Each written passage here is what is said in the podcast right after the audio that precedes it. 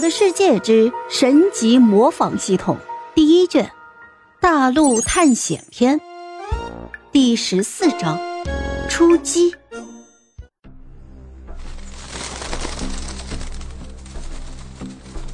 普凡小心翼翼地进入到了潜伏状态，缓慢地接近着前哨站。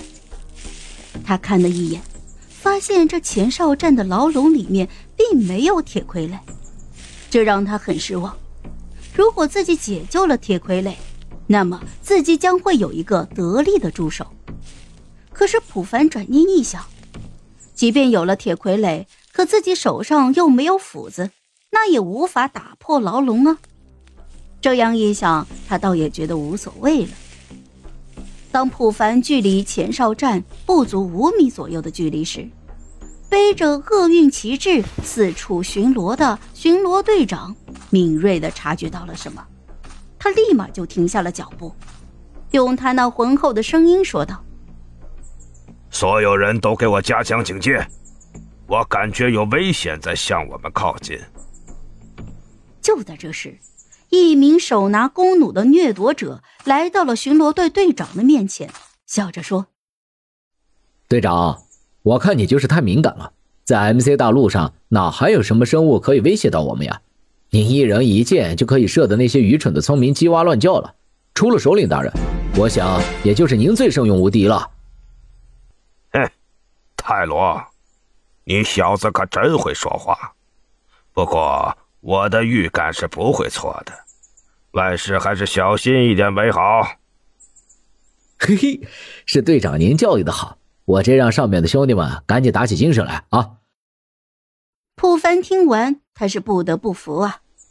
不管到哪个世界，都会有阿谀奉承、爱拍马屁的小人，而且这些领导还十分的受用。但是普凡也不得不佩服这个巡逻队的队长，自己都还没有靠近多少呢，他就能够察觉到，这感官实在是太敏锐了。普凡知道自己不能够再拖下去了，于是他就拿起手里的金苹果吃了起来。瞬时间，普凡感觉自己浑身充满了力量，像是打了肾上激素一样。紧接着便看到因为长途跋涉而丢失的饥饿值在以极快的速度恢复着，而自己的血量条的上方也多出了两颗星。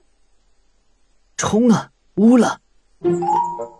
普凡小声地给自己加油打气，然后就直接跑了出去，把严防死守的巡逻队队长给吓了一大跳。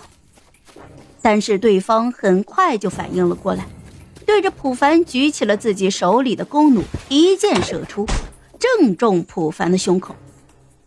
因为有弹射物保护附魔皮甲的保护，普凡也只丢了四滴血，也就是两颗星。